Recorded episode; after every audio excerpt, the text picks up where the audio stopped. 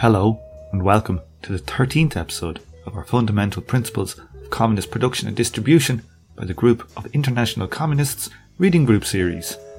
Today is Wednesday, the 16th of February 2022, and I'm your host, Tom O'Brien. Today we read Chapter 13 The Expansion of Production. This week I have the new patrons Stephen Jakowski, Alex Beekman, Charles Gilbert, and the returning Day Ziet to thank. If you like those Patreon only episodes and creating Discord on the Discord server, why not head on over to Patreon and throw me a few commie dollar? Okay, let's join the discussion. Hello and welcome to the 13th session of our Fundamental Principles of Communist Production and Distribution Reading Group series. Today we're on to chapter 13, the expansion of production. So we're going to get into what I like to call like communist accumulation, you know, the expansion of the economy.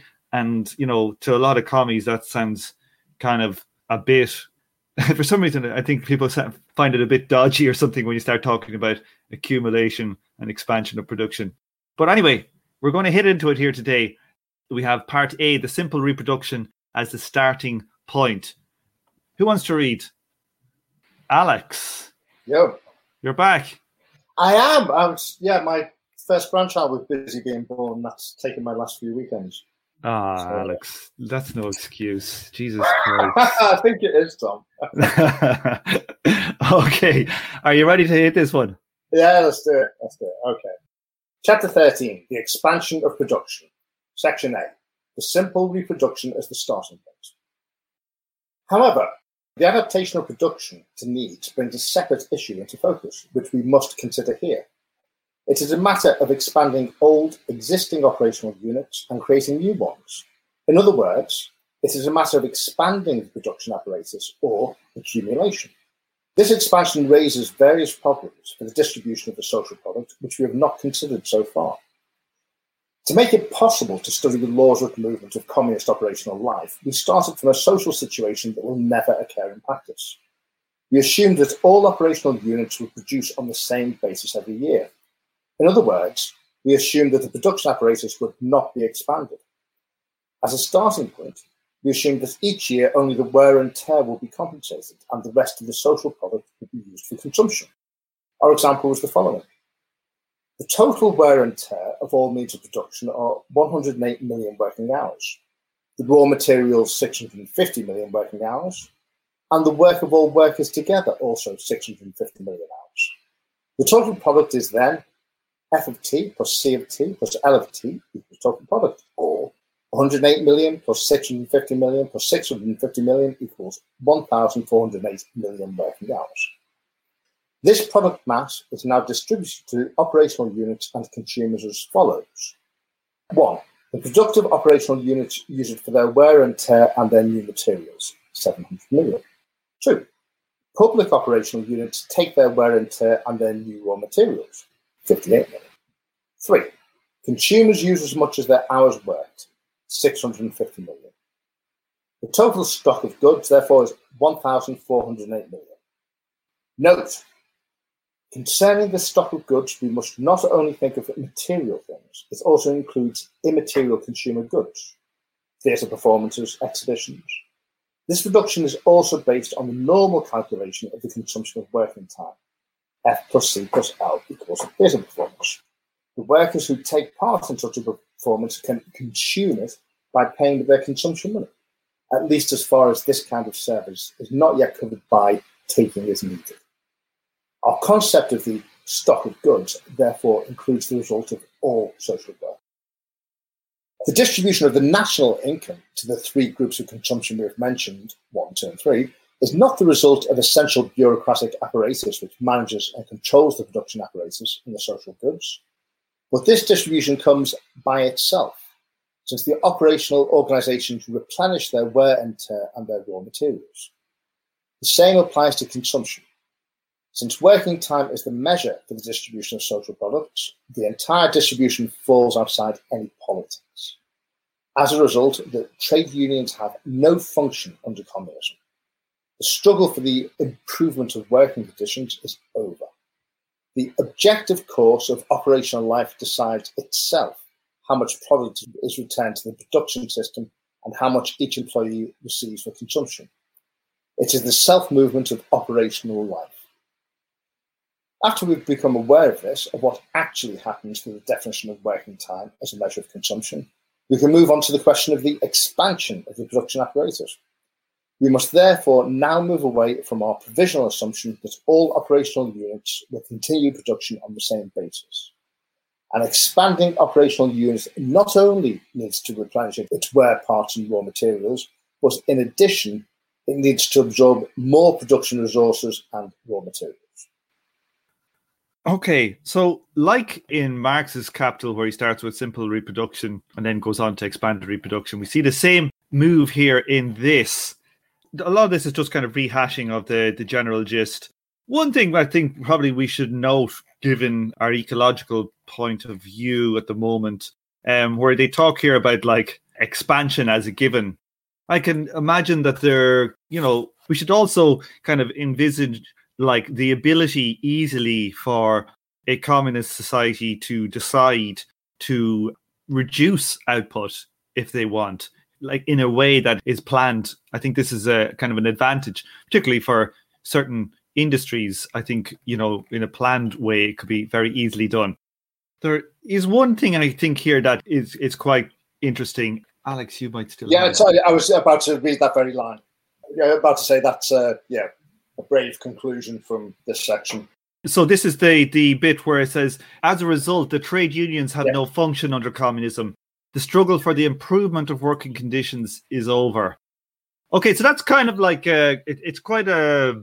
I'm saying the word pejorative, but uh, I think that that's not the right word. It's quite a tasty statement. I think that the trade unions would not really have a function.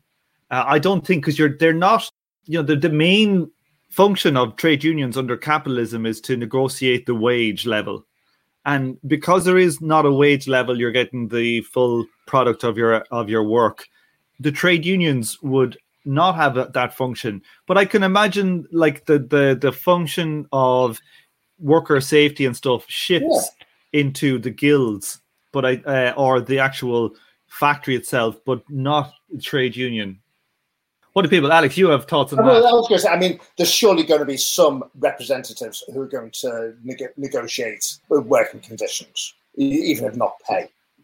Yeah, I think within like the yeah, I think that's so. I I, I just think the function would be would be quite different. I think it would more be like well, a workers' councils trade unions now. But you, yeah, but to say they have no function, uh, I think. Well, I think they would. I think they would kind of, you know, unless we, depending on the trajectory of the revolution and how it would organize. Like, would the trade unions be a, a massive point of organization, like in Spain, like the CNT? Is it more the party? Is it a combination of both? Like, yeah. you could imagine the trade union as an organization could morph. But I think the the the point at which let's say for example how a guild would decide on the type of machinery that's going to be used in a steel mill you know that would be decided primarily by the guild and the factories themselves as opposed to an external body. That's the way i think it's implied. The trade union has kind of morphed into a guild hasn't it in the sense of the yeah it's kind of dis- it's kind of dissembled. Like they would they would they would you know the, the council communists would see the trade unions as very different than the workers councils yeah, like that's that's the kind of point we should make. Um, but I was going to say, surely the struggle for the improvement of working conditions is not over. No, no, not over at all. But just the the organizational so, so that form is wrong. I, think you could say. Well, well, like the organizational form. Literally, the second clause in that sentence. The struggle. Improvement of working conditions is over. I would say that's just incorrect. Uh, Come on, you can do it. Uh, I know it, it, it's probably slightly over the top, is the way I'd put it. But I know what they're getting at. That's the way I'd say it.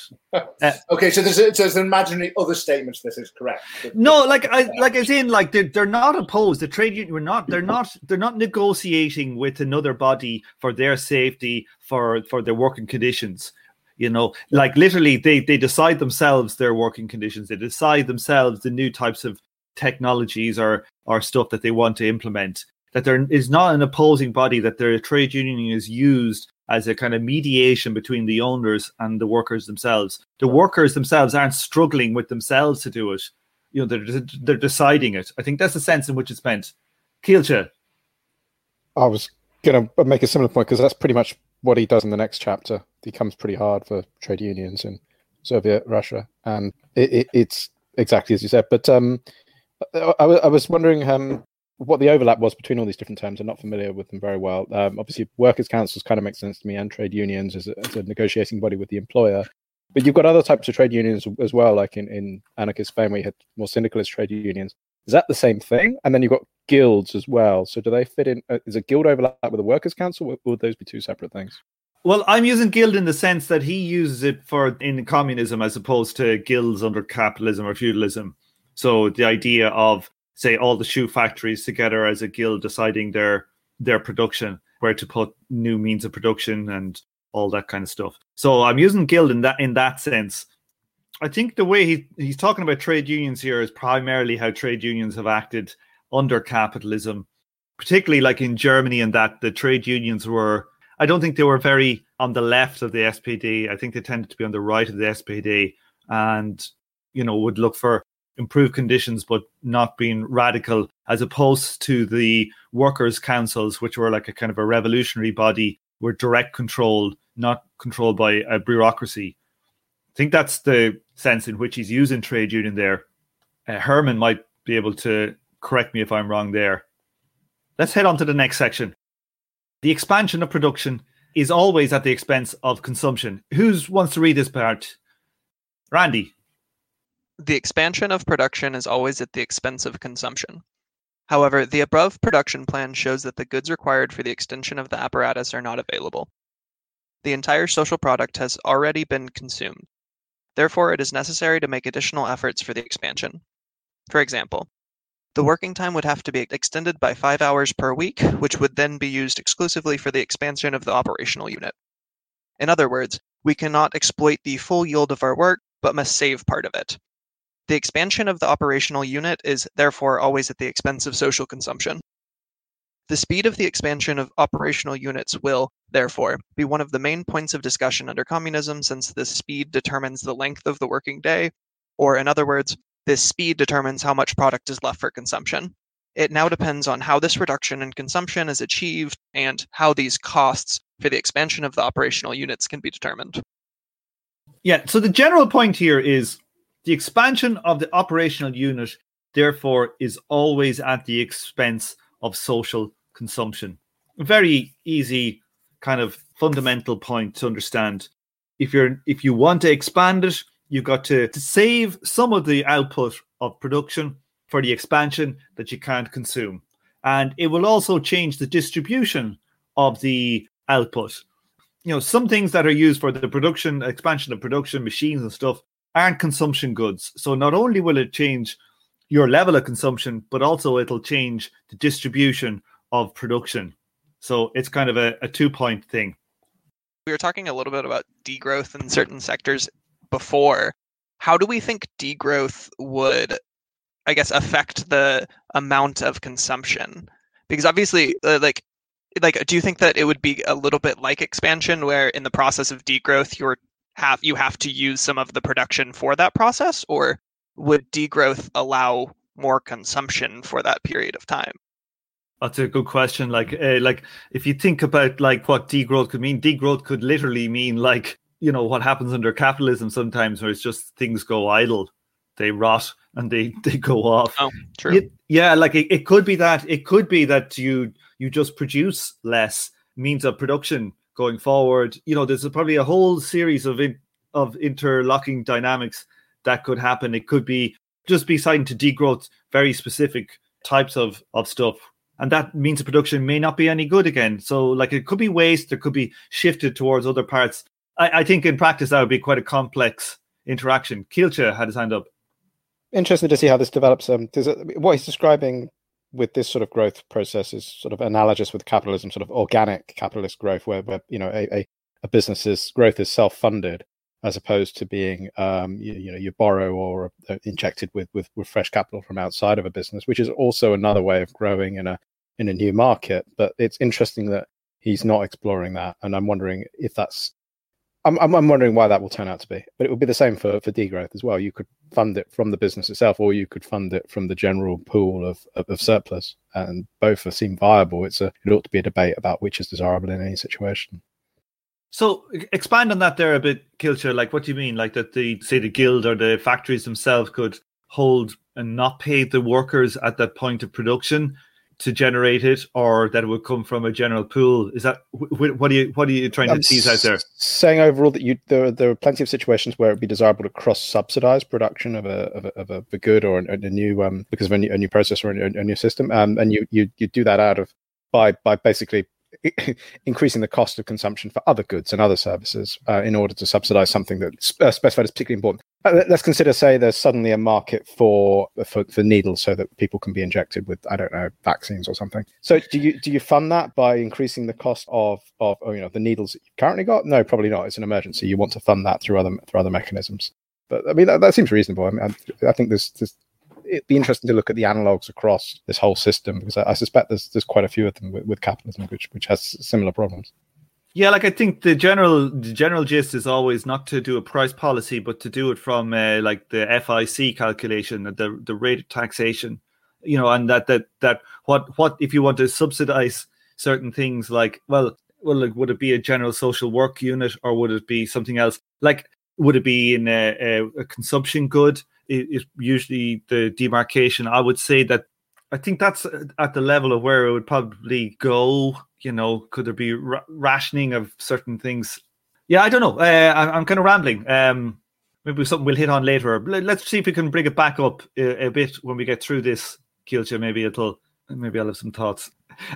Will we try part C? C. The general rule for the expansion of the operational unit.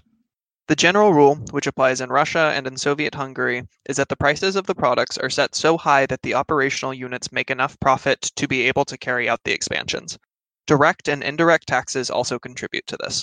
Russia is an excellent example of how operational life is not influenced by the decisions of the workers themselves, but is entirely in the hands of the ruling bureaucratic caste. As far as we have already looked at this method of price policy in dealing with general social work, we do not need to go into it again now. But how does the Association of Free and Equal Producers find a solution to the problem of accumulation? This solution is determined by the essential task of the social proletarian revolution. According to our, and we say Marxist, conception, the real task of the proletarian revolution is the implementation of generally valid rules according to which producers and consumers organize production and distribution themselves independently. As far as production is concerned, we have established as a general rule that all operational organizations should calculate the production time of their product. As far as the consumption is concerned, we have established as a general rule that the working time will be the measure of consumption. Since the management of the operational unit is a function of the producers themselves, the third general rule to be added is a fixed rule for the extension of the operational unit. With the implementation of these rules, all producers will participate in the production process under the same economic conditions and will thus become equal producers. If we now take a closer look at the general rule on the expansion of operational units, it should be noted at the outset that we are not primarily guided by economic but by political considerations when dealing with this issue. The solution to all of the problems of the communist economy must be dealt with from the point of view that the workers themselves have control over the economy. Certainly, there can often enough be a contradiction between this independent administration and more rational production. In such cases, we work less rationally and then accept a slower development of operational life. If we deviate from our demand for independent management, a bureaucratic caste will soon take over the management of the operational units, which will soon move to what they consider to be a more just distribution of national income. This is why the question of the expansion of the operational units must also be dealt with from the point of view of independent management.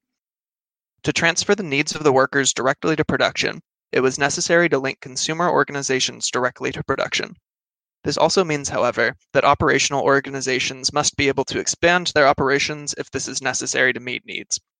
They should, therefore, have the right to expand their stocks. The transformation of social relations, therefore, leads to new legal relationships in this area too. However, the expansion of the operational unit cannot take place arbitrarily, as in this case there can be no question of a social production system. The General Congress of Works Councils will, therefore, have to set a certain general standard within which the expansion must take place. For example, Congress can stipulate that the operational unit must not be expanded by more than 10% of the means of production and raw materials. This simple decision will then regulate the entire economic life as far as the expansion of operational units is concerned, without the producers becoming dependent on a central economic authority.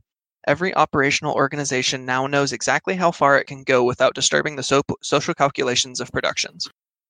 Okay, so again, they're looking at, say, uh, they start off with looking at what happens in Russia and Soviet Hungary. And they set the prices of products so high that the operational units make enough profit to carry out expansion. So there's a, a price policy underway here. Okay, so this book goes very much against the price policy. So they talk much more about like a an, an income tax type way of funding stuff because that keeps the rational that keeps the rationality of the system in, in, in the in the sense that people can actually see the labor time that's in the price. They see the price, they know what it means, and that it, it, it allows people to understand and de-fetishize the commodity kind of form of capitalism where it's like when the price is delinked from the labor time it, it allows people to consider the value in the object themselves and not in the social relations and the labor that has gone into it okay so he goes into this bit here. The real task of the proletarian revolution is the implementation of generally valid rules according to which producers and consumers organize production and distribution themselves independently. As far as production is concerned, we have established as a general rule that all operational organizations should calculate their time, the production time of their product. That's the first one. Calculation of production time. Rule general rule number one. As far as consumption is concerned, we've established a general rule that working time would be the measure of consumption. That's rule number two. You know, you get paid for the labor time that you work. That's your consumption is based on labor time. Since the management of the operational unit is a function of the producers themselves, the third general rule to be added is a fixed rule for the extension of the operational unit. With the implementation of these rules, all producers will participate in the production process under the same economic conditions and thus will become equal producers. Okay, so the third general rule is a fixed rule for the extension of the operational unit. Now, does anybody have any thoughts on this? This is like, again, this is that point that everybody can expand by a certain amount. We have targets set, you know, for the economy as a whole. We're going to do increase our gross communist product by 3% this year. Everybody can produce, can increase their production by 3%. Randy. So I think it sounds awesome, but one thing I'm not totally sure about is how, like, who actually is responsible for creating that fixed rule or like the actual amount of expansion is what I mean. Is it in this chapter where he points to like a economic congress? So basically, the higher levels of abstraction from the workers' councils, some kind of, I think, you know, kind of federated. Yeah, okay. I think it's on the next page where it's talking about the General Congress of Work Works Councils will therefore be the one yeah. to set the expansion. Okay, yeah. I guess I just need to get a better understanding of the work councils. Alex. Yeah, I just want to check I'm understanding this third rule correctly. So I, I, I, as I read it, I don't think it's saying you you can produce ten percent more shoes uh, in a year, but you can spend ten percent of your I don't know whatever you spend on improving productivity. Well, a ten percent expansion, I, it, it, seems to be saying a, an extension of the operational unit so, like that extension might in- increase production by more than the right. Yes, three percent. Yeah. So the ten percent constraint isn't the a constraint on the amount of stuff you make. It's a constraint yeah. on the amount you spend on increasing stuff. Exactly. It's not yeah. a physicalist extension. It's right. a, a labor time. Sorry, yeah. Somebody said production think it was extension. physicalist. Yeah. Uh, okay. Yeah. That makes more sense. Cool. Alan should we interpret this as like a mandate to expand by that percent, or is it just you may, uh, you know, an operational unit may at its discretion go up to that percent? And if they don't go up to it, then is there slack in our calculations? Yeah, I think we, we we're going to meet it a little bit more. Like they're they're not very very clear. I think there's like a little bit of kind of teasing out what is being said here. To be honest, in this general rule stuff, but they they make further on. We'll see how they'll say like you know people might say, well, we have enough shoes as society. The workers say, yeah, Grant, we don't want to expand our production. We're going to give our 3% of expansion, like labor time goods. We're going to allow, you know, the council house building program to take our 3% to help them expand more fastly because we need we need more houses or something. You know, so they do get into some of that. I think it's just like a, a general target that you're not allowed to go over as a individual production unit that's the way they say it essentially later on. You know, in, in, this section, they're they're reasonably vague on how the interaction. You know, reasonably, they're quite vague on how this interactions would all go on. They're just letting setting down the kind of fundamental principle. Let's just read this little section here. It should be noted at the outset that we are not primarily guided by economic, but by political consideration. Okay, so this is this is a secondary point. I think is really fucking important, to be honest with you. Okay, let's read this. It should be noted at the outset that we are not primarily guided by economic, but by political considerations when dealing with this issue. The solution to all the problems of the communist economy must be dealt with from the point of view that the workers themselves have control over the economy. Certainly, there can often enough be a contradiction between this independent administration and more rational production. In such cases, we work less rationally and then accept a slower development of operational life. What do people think about this? You know, this is the age old discussion of expediency over what would we call a principle. Kilcha. Uh, yeah, I see what I see what they're saying um, in terms of like uh, self management of, of, of operational units, and I guess that's what independent means in this case what I'd be interested to to have looked at more, and he's not, and I can see why it gets messy. Is is how the different operational units interact with each other, because there's certainly a case in a, in a lot of situations where you could you could see could see them being pushed into situations where they're competing with each other, or certainly there's a competition for resources to make a new operational unit instead of expanding an existing one. So there's all these niches where where, sort of bureaucracy can creep in, um, and I, I, see so many places where this this could you could end up with new elites forming in different ways in, in the corners of such a system. Yeah, I think like there, there, there, there won't be an end to politics, you know, like fundamentally, there won't be an end to politics, but the design of the system should be able to dampen the worst, the worst kind of stuff we see. Like literally, the next sentence says, if we deviate from our demand for independent management, a bureaucratic caste will soon take over the management operational units which will soon move to what they consider to be a more just distribution of income. But like getting to what Kilcha is saying here, it is undoubtedly people's willingness to like be the seen as the leader of a large industrial plant or whatever. Their ego will get into the wanting to like expand their own production. I think that that kind of stuff would be undoubtedly be the way that say people would uh, a way that people would seek not a form of hierarchy, but a, a, a form of, you know, kind of a careerism. You could imagine that taking place. But again, like because they're democratically controlled and there are no exploitation wages, the wages are the same for everybody. You know, it, it seems like a way that could, you know, if there's a battle between like people having one large one or two smaller firms in some district, you know, I think if we could replace like all the shithousery of capitalism with that kind of a battle, we'd be pretty damn happy. Okay, let's see what's this next bit here. Um, to, to transfer the needs of workers directly to production, it was necessary to link consumer organizations directly to production. This also means, however, that operational organizations must be able to expand their operations if this is necessary to meet needs. They should therefore have the right to expand their stocks the transformation of social relations therefore leads to new legal relations in this area too. So I think this gets into a very kind of a kind of a cybernetic kind of replacement of a market whereby you know the tight links between the consumer and the production organizations will lead to you know that relationship leading to quite a lot of independence of the production organizations to control their production outputs what do people think about that? It says here that it it, it can't be arbitrary; it has to be make take take place within limits.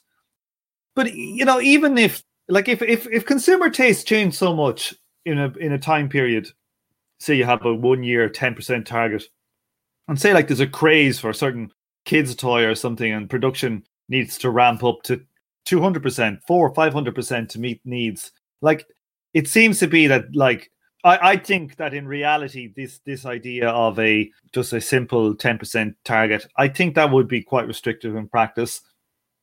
I think that there would be with new you know with our uh, information technology systems cybernetic approach i think that it, it would be a lot more flexible in in reality. Am i alone on thinking that? What do people think? Alex no i agree with you i mean not just for the like new toy but you know to, to like counter you know huge inequality within a country you're going to need you know units in some regions expanding more than in others uh, uh, i'd imagine yeah but more so like i can imagine that could be handled within this situation if people like say, oh, they transfer their, you know, like one workers' council or guild says, oh, we're grand, we have enough shoes, and they can transfer it. But I mean, just more in a dynamic sense, you know, like I feel like that there's probably lots of dynamic stuff happening. Donal. Yeah, I think that's true, and I think probably a lot of this, uh, I imagine, would be handled at the level of the guild as well, not really as it's talking about here, maybe at the level of the the individual workplace, because I mean, everything is cooperative in this thing. You know, the prices are formed through a average social production time. Obviously, the the actual production effort is cooperative and distributed between firms. So, yeah, I mean, I think it would be, as you say, it, it lends itself more to a sort of some kind of cooperative or cybernetic principle, and not so much to an individual firm expanding, like having the complete independence to just you know randomly expand it, its capacity or its stock whenever uh, the need arises. That's how I see it. You could imagine, like, say, a firm that does have to rapidly ramp up production for some reason or other, that they do so uh, as they kind of need to, and like the kind of planning or guilds and stuff will be able to see if if the system itself can take it. You know that well, this we need an extra fifteen tons of coltan. Can we accommodate that? You know, and and that kind of stuff. I think that those kinds of kind of built-in kind of reactive stuff will take the place of hard limits. Well, I think it, would be they would have much less of a place these hard limits in a system that would be designed with today's technology than would have been designed, say, with the technology of the 1920s or 30s. Alex. Well, I think there's, there's two things. I mean, there's the the, the increase in like the operational units, and then there's ramping up production of particular things, and that's more commonly switching production rather than you know building you know, a, dozen factories. You know, like like the, the, Second World War, you know, the states didn't build plane. Well, okay, they built plane factories as well, but they just you know took all the car factories, said, right, you're now building planes. Yeah, like, and I think yeah. those type of big scale but even small stuff like like you know, the example you gave of a toy that becomes massively fashionable, then toy making factories will just switch to make that toy. They won't build new factories. So it's not an increase in the operational unit. Yeah, yeah, yeah. But like, let's say if you did, let's say though, if you had a, an overall increase in say toys consumption. Yeah, but that's not going to be more than ten percent, is it? Yeah, no, I'm just we're just yeah. talking, you know, in the abstract. You know what I mean? like, but yes, I think that certainly for stuff like you're saying there, like like that shifting of switching of production. Yeah. Okay, Alan. Uh, this may be opening up a bit of a can of worms, but like on the topic of these micro changes in what we're thinking of as consumer taste, one could imagine maybe not having to deal with that in all cases in terms of social labor. If we think about like, you know, 3D printing and yeah, obviously not everything falls into that, but maybe domestic production for lack of a better term if we have individual consumption maybe there can be individual production according to you know i can make my own custom version of this or that garment or something i download you know patterns and run it through my computerized sewing machine and, do, and make my own clothes that kind of thing and that would be outside any of these uh, uh, labor hour calculations because it would fall under my individual consumption for the raw materials and, and the machine and all that Oh, you're a dirty libertarian. No, it's true. Yeah, no, I think that stuff's cool. Like there was, I remember about ten years ago, I came across this thing. Don't know if anybody's ever heard of it. I think it was called the RepRap project, where you basically you can build yourself a 3D printer out of components, and the the goal was for a printer that could print itself. and then it could print other stuff so that you you could decentralize production into the home. Patrick says RepRap is, is still going. Yeah, like I, I do like the idea of being able to print uh, kind of micro circuits and stuff like that. That would be cool. Kielce. Uh, now that we're sort of expanding our horizons, um, it, it's always worth talking about and considering the possibility that once you have a, a communist system, that a lot of the a lot of the, the things which push us to to follow fashion closely, those stimulus are, are relaxed slightly. Uh, it'd be interesting to see how much people still want to have the latest toy for their kid, or how much Jamie, how much influence Jamie Oliver still has in, in such a different society. I'm looking for a post Jamie Oliver communism. That's that's that's what I'm heading for. No, I, I think it, it's definitely true, but I also could could imagine, say, for example, we see in revolutionary times there is massive increases in creativity that we might actually find that well like the concept of the brand i think will be will will will disappear but you know we could see like a a vast increase in the number of products that people want to use and consume when there isn't a kind of a homogenizing uh, advertising unit pumping out what is like the standard kind of consumption norms for for people so i can imagine we could have a a blossoming of, of stuff here. Yeah, that could be could have big implications perhaps for uh, how things are produced. Okay, who wants to read this next section? Any hands? Alan here.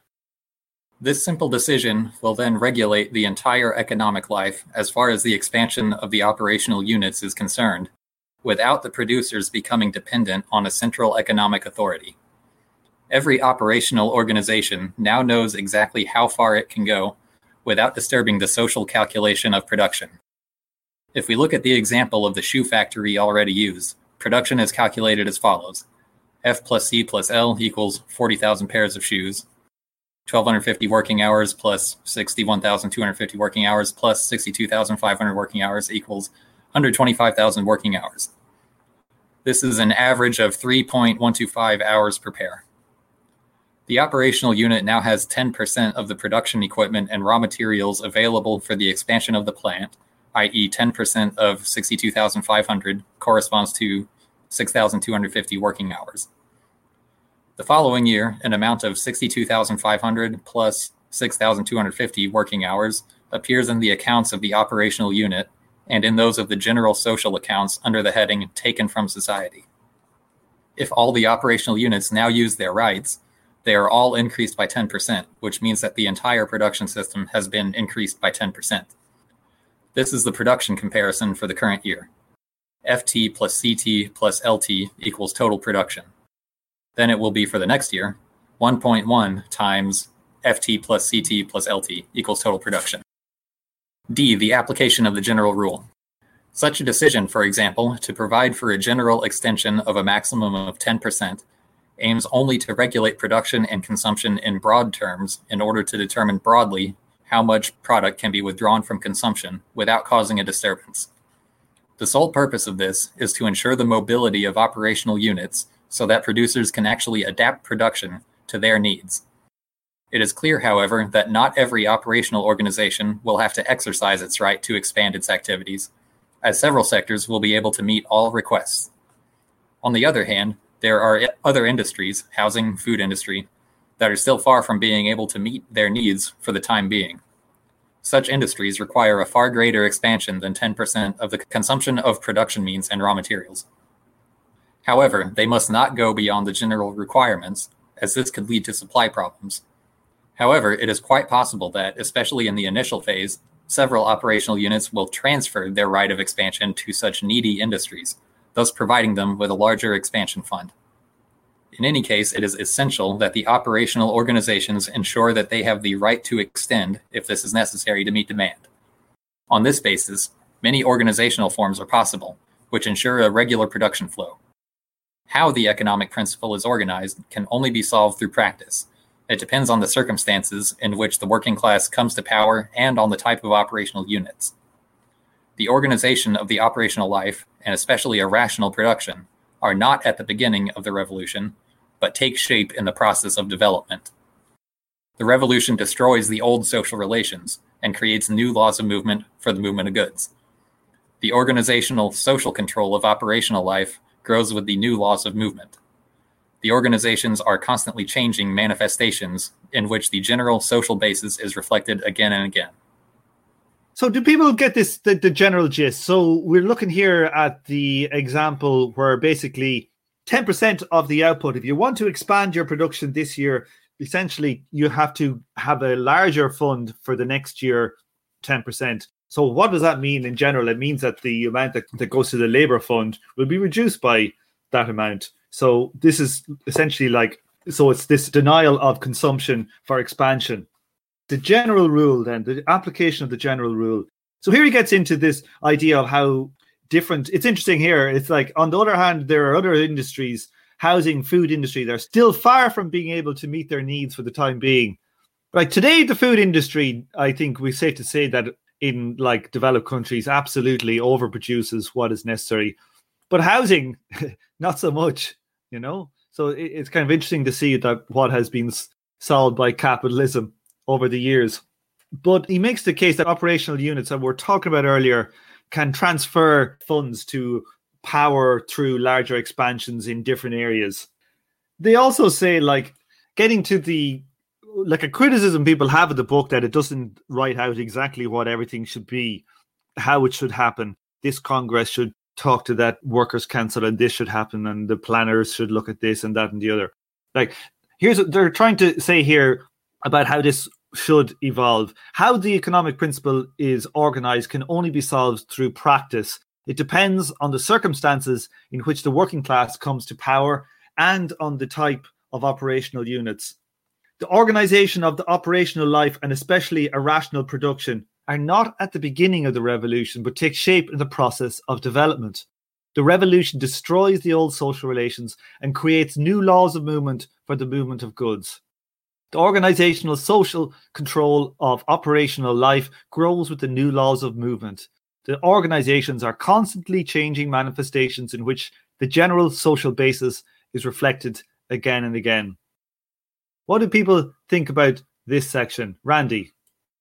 So I think especially since we keep coming back to, you know, like energy infrastructure and the transformation and stuff, I think it's really awesome that they are really like talking about how the organization will have to meet the needs of the people during you know during and after the revolution like it's so dependent on the time and place that you can't just have like you can have the broad laws that they laid out before but the actual specifics of it i think if they had if they had tried to provide specifics of it that are just focused on growth i think a lot of them could be useless to us whenever we're also you know having to focus on other things you know? So i think it's i think it, it might be a criticism of the book but i actually think that it makes the book more accessible to us now.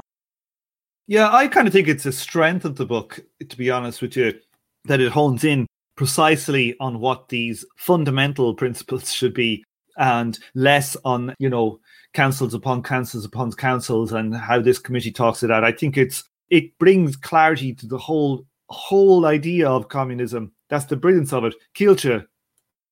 I, I, I agree with all of that, although I've got some caveats and concerns that I wish he would address, which is that when he sets out laws, um, but doesn't say sort of like how you know how we'll actually sort of set up organizations to apply those laws. That that works well because you've got basically pressures being brought to bear that that naturally will resolve themselves through through through mediation of these different organizations. But in this particular case, it's not clear to me how those laws would encourage the cooperation to sort of turbocharge growth um, in, in, particular sectors within it. What is going to encourage a, a shoe factory to surrender some of its organizational capacity so that more houses can be built? I, it sounds really messy and like there'd be a lot of sort of really nasty sort of ne- negotiation and polit- politics like we were talking before, but not under girded by any particular pressures for that to work in the same way that some of some of the other some of the other parts of this of this of, the, of this process would be. And yet capitalism does solve this problem and that's that's why it concerns me because capitalism that would you know um, would raise prices in all of these areas that would encourage more investment and and i'm not seeing that that sort of same underlying set of laws to, to help in that process yet. So give me an example give an example of a firm and we can see if we can tease it out.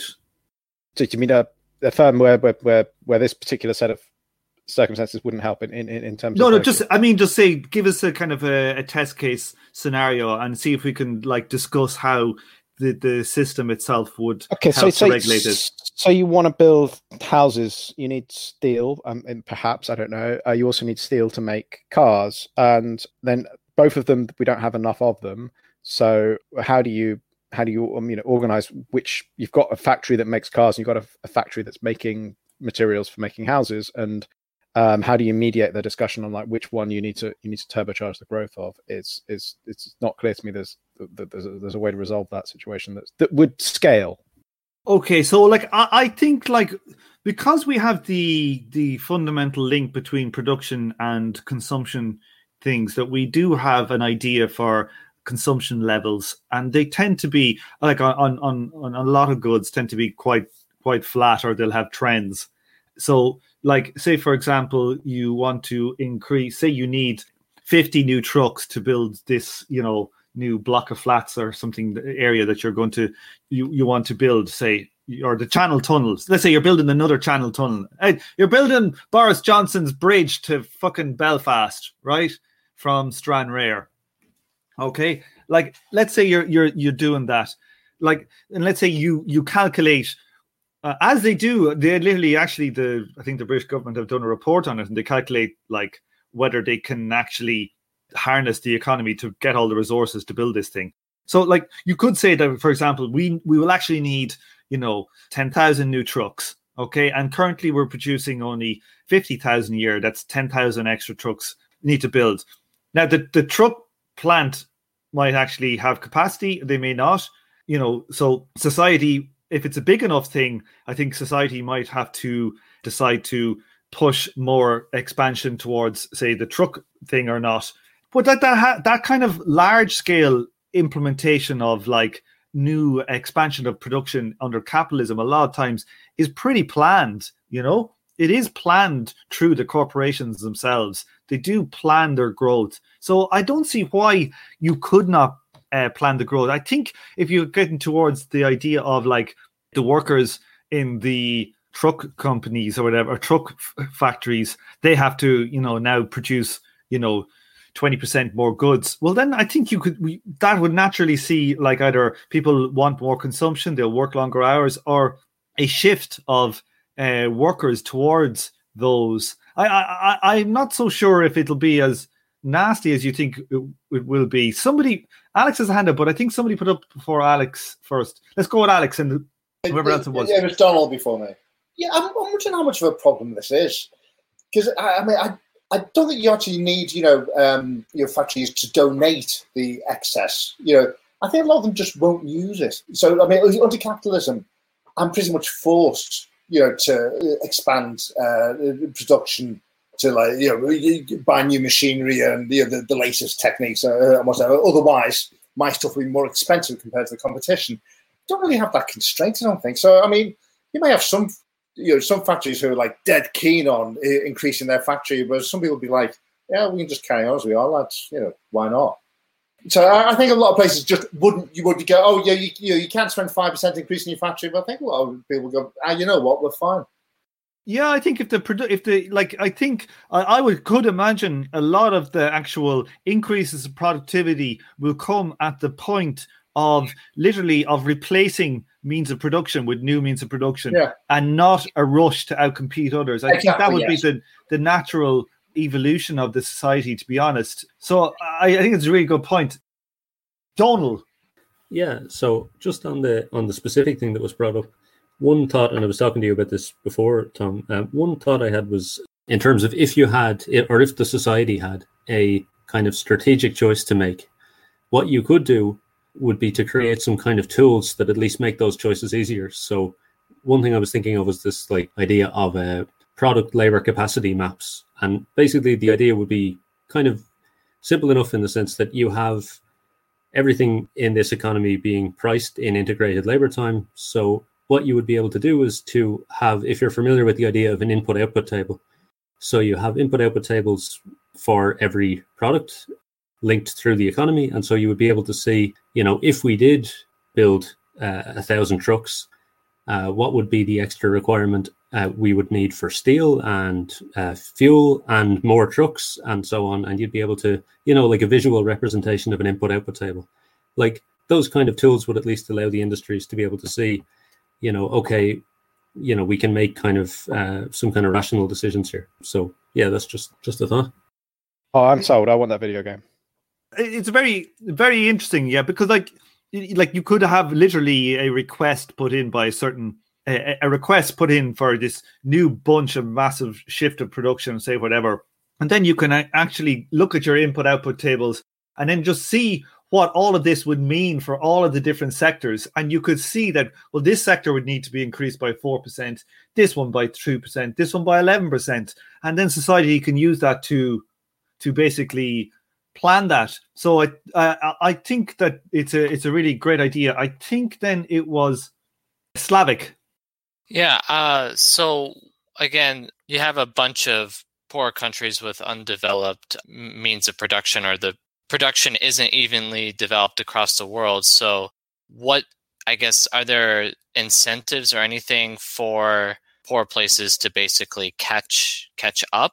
I think what was pointed out earlier was, well, you know, areas that already have like a well developed means of production, they may not want to, I guess, donate any of their labor to improving the production in areas that the uh, operational unit isn't particularly productive to to catch up basically.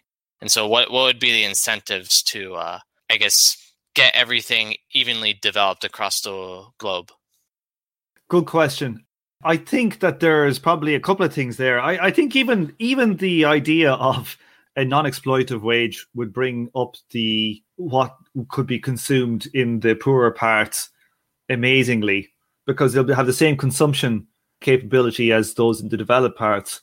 So there's that. But also, I think with respect to productivity, you know, we have to assume they're in the same, you know, logical area. You know, they're the same communist, we'll call it country just for ease of term, but area or whatever. That the the guild. So if you have like a mattress producer or a shoe producer in the poor, unproductive area, when they join that guild, they will be the first to receive funds to increase their productivity at that point. Like the aim of all the guilds will be to bring up all of the factories within the guild to the same productivity levels. I think that's kind of like would have to be a, a very core component of the guild system.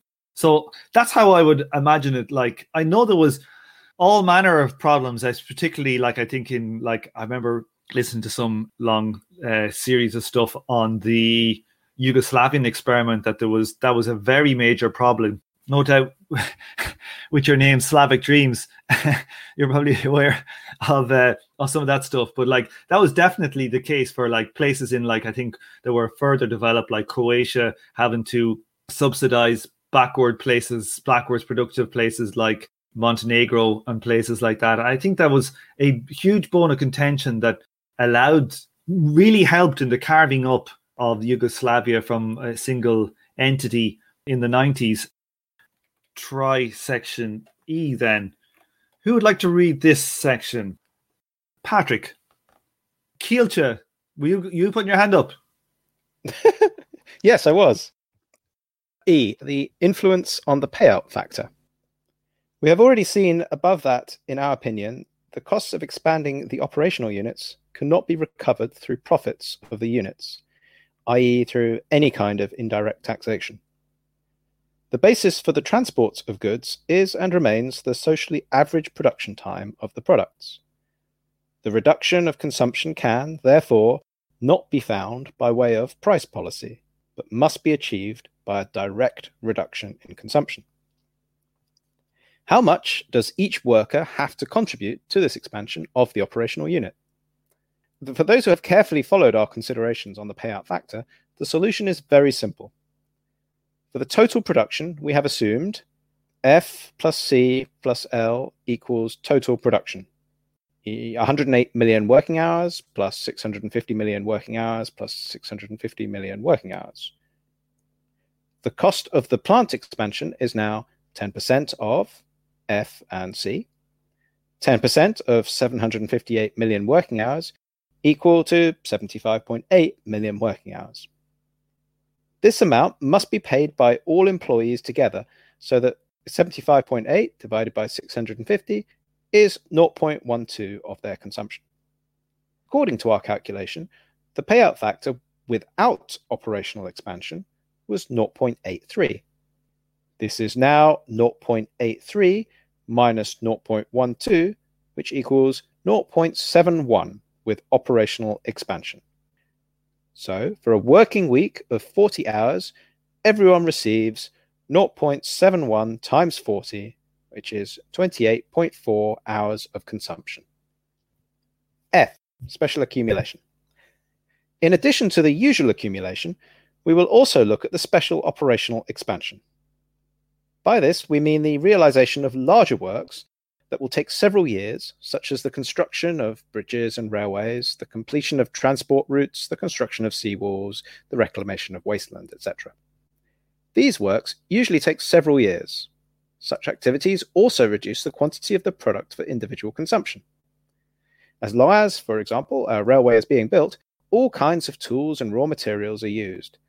But for the time being, no new product will replace them. Moreover, the workers who work on it are taken out of normal production, so they too consume, but do not return any products during these years. This kind of expansion of production absorbs a significant proportion of the social product, from which it follows that an important part of the discussions at the economic congresses of the workers' councils must deal with the questions of to what extent these works should be initiated and which ones are the most urgent. The higher the productivity of the work process, the easier we can satisfy our needs, respectively, realize the special accumulation on a larger scale. If we conceive society as being not capitalistic, but communistic, there will be no money capital at all in the first place, not the disguises cloaking the transactions arising on account of it. The question then comes down to the need of society to calculate beforehand how much labor, means of production, and means of subsistence it can invest without detriment in such lines of business as, for instance, the building of railways, which do not furnish any means of production or subsistence, nor produce any useful effect for a long time, a year or more, while they extract labor, means of production, and means of subsistence from the total annual production. In capitalist society, however, great disturbances may and must constantly occur. On the one hand, pressure is brought to bear on the money market, while on the other, an easy money market calls such enterprises into being en masse, thus creating the very circumstances which later give rise to pressure on the money market. Pressure is brought to bear on the money market since large advances of money capital are constantly needed here for long periods of time. And this, regardless of the fact that industrialists and merchants throw the money capital necessary to carry on their business into speculative railway schemes, etc., and make it good by borrowing in the money market. This is uh, Karl Marx, Capital Volume 2, Chapter 16. Therefore, if it seems desirable to build a new railway, a budget must first be drawn up stating how much social product, how many working hours this will take up in total, and over how many years it will be distributed. The character of this work is that it belongs to the type public, i.e., it burdens the budget for general social work, GSW. Although this reduces the payout factor, the costs of such an expansion of the operational unit are borne by society as a whole, without breaking the link from the producer to the social product. Once the product has been completed, it can be transferred to the administration and management of the operational organization, which will now carry out the normal operational calculation. In this way, it can be transferred to the productive type of operation, for example, if required. Okay, so that's very interesting.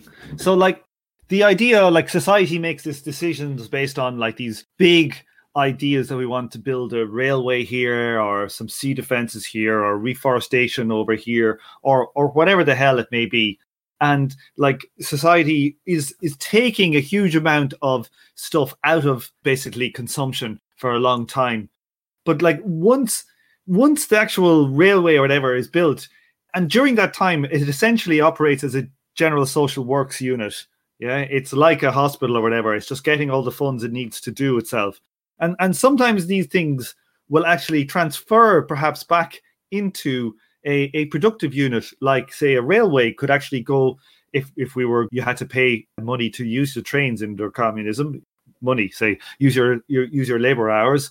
your consumption funds under communism, then it would actually go into a productive unit. So they can, depending on what it is, it would could switch during the building period from a GSW unit into a productive operational unit. So I think that's quite elegant. Okay, and, and we saw earlier, just in the earlier bit, about how the accumulation fund affects your factor of individual consumption payout. Does anybody have any problems with that calculation? Do people understand it? Like instead of, say, for example, you getting 32 hours of your 40 hour week for consumption after you paid for your hospital, your roads yourself, now that you want to expand production this year, you're actually going to reduce it to maybe only 28 hours you get. Okay, so that next year our consumption will be higher, but you have to pay for it this year with lower consumption. Doesn't that mean you're punishing the people in expanding sectors? What do you mean by that? Uh, these people work 40 hours, but they only get they get no get everybody. That's everybody. Ah. it's the entire society because it's it's a general tax. Oops, sorry, I misread it as being just for the operational unit. Okay, we'll, we'll hit the last little bit because we've talked about some of this on the way through the through the day. Do you want to just pick the very last little bit that kills you the general fund? G, the general fund. Finally, we would like to point out a circumstance that also influences the payout factor. This is the need for society to stockpile various products in order to be able to provide support in the event of natural or technical disasters. We are thinking here of major floods, hurricanes, peat fires, etc., where the victims are dependent on the help of a private charity. Under communism, this type of hardship will have to be borne by the whole of society, so it is natural that a general fund should be set up with the help of the payout factor. The speed with which this stockpiling is carried out is in the hands of the councils, which must determine the amount of this fund at the congresses. So this part is particularly kind of galling considering what happened with COVID, isn't it? Like the idea of like was it the was it the English government, the British government, they they sold all their PPE, their personal protection, you know, for the nurses and stuff off to China. and thought they were making making bank and then it came back to bite them in the ass. And Trump, I think, closed a lot of the stuff for the that Obama had set up for pandemic Preparation. preparation. Yeah, and even Obama made a total mess of even Obama. My God, Obama made a total mess of. I don't know if people heard about that. There was like some wasn't there a kind of a they put a whole load of money behind creating cheap ventilators where they wanted to have like a thousand dollar ventilator. And did anybody hear about that scandal? Yeah, I heard about that.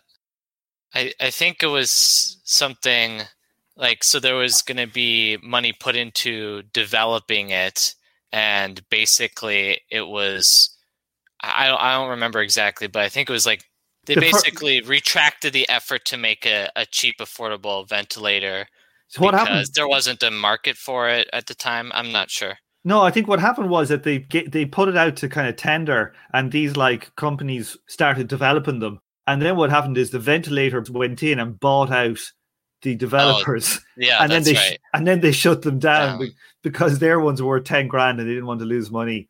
So like, you know, there's some incredible like market bullshit going on there.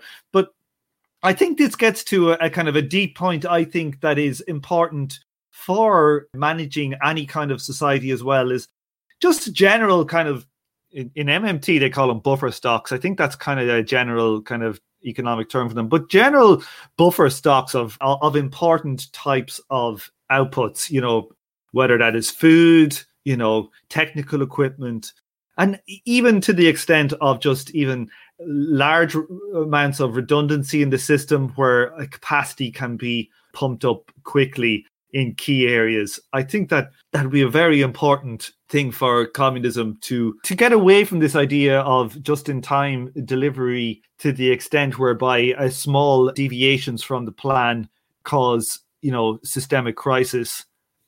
Anybody have any final thoughts then on today on accumulation? What do people think about how the chapter deals with accumulation as a whole? Do people like the idea of commie accumulation? Some some people, when you talk about communist accumulation, it, it makes them think that the value form is back to work. Kielce. I, I think it didn't really hang together for me. But then what's really interesting for me is neither really does microeconomics when when studying sort of similar. Trying to try, trying to create models is hard. Yeah, so I, I feel like it's part of the problem here is trying to describe something that doesn't exist. It's inevitably gonna gonna gonna look unrealistic, and and I think it's just part of like it being such a such a huge change that it's very hard to describe it in a way that, that that's easy to, to digest. I think they make a good case for how accumulation can be done in a planned fashion and how the accumulation itself is not a thing that is done behind the backs of the capitalists and the workers themselves by the social relations and the value form. That the accumulation is a decided upon target, say, in, in their in, in, in how that they have uh, proposed it here. Not that it would have to stick precisely to those to that formulation, but that the targets and all those things are themselves rationally chosen by the people. I think that's a big thing that people get worried about when you start talking about communist accumulation. That you you feel like it's a you're talking about a runaway freight train of capitalist accumulation but I think they do a, a good case. Uh, any final thoughts in here before we wrap off for today? Okay, we'll take for next next week. We'll do chapter fourteen. We'll do section one, the control of operating life, all the way from two twenty eight to two forty eight. Thanks everybody for coming, and uh, sure, I'll talk to you next week.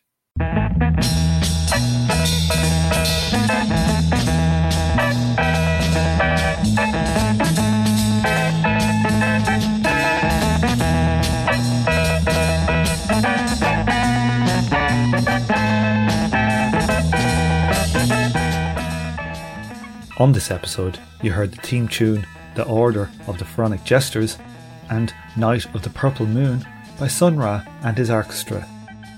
Thank you for listening, and please join me for the next episode of From Alpha to Omega.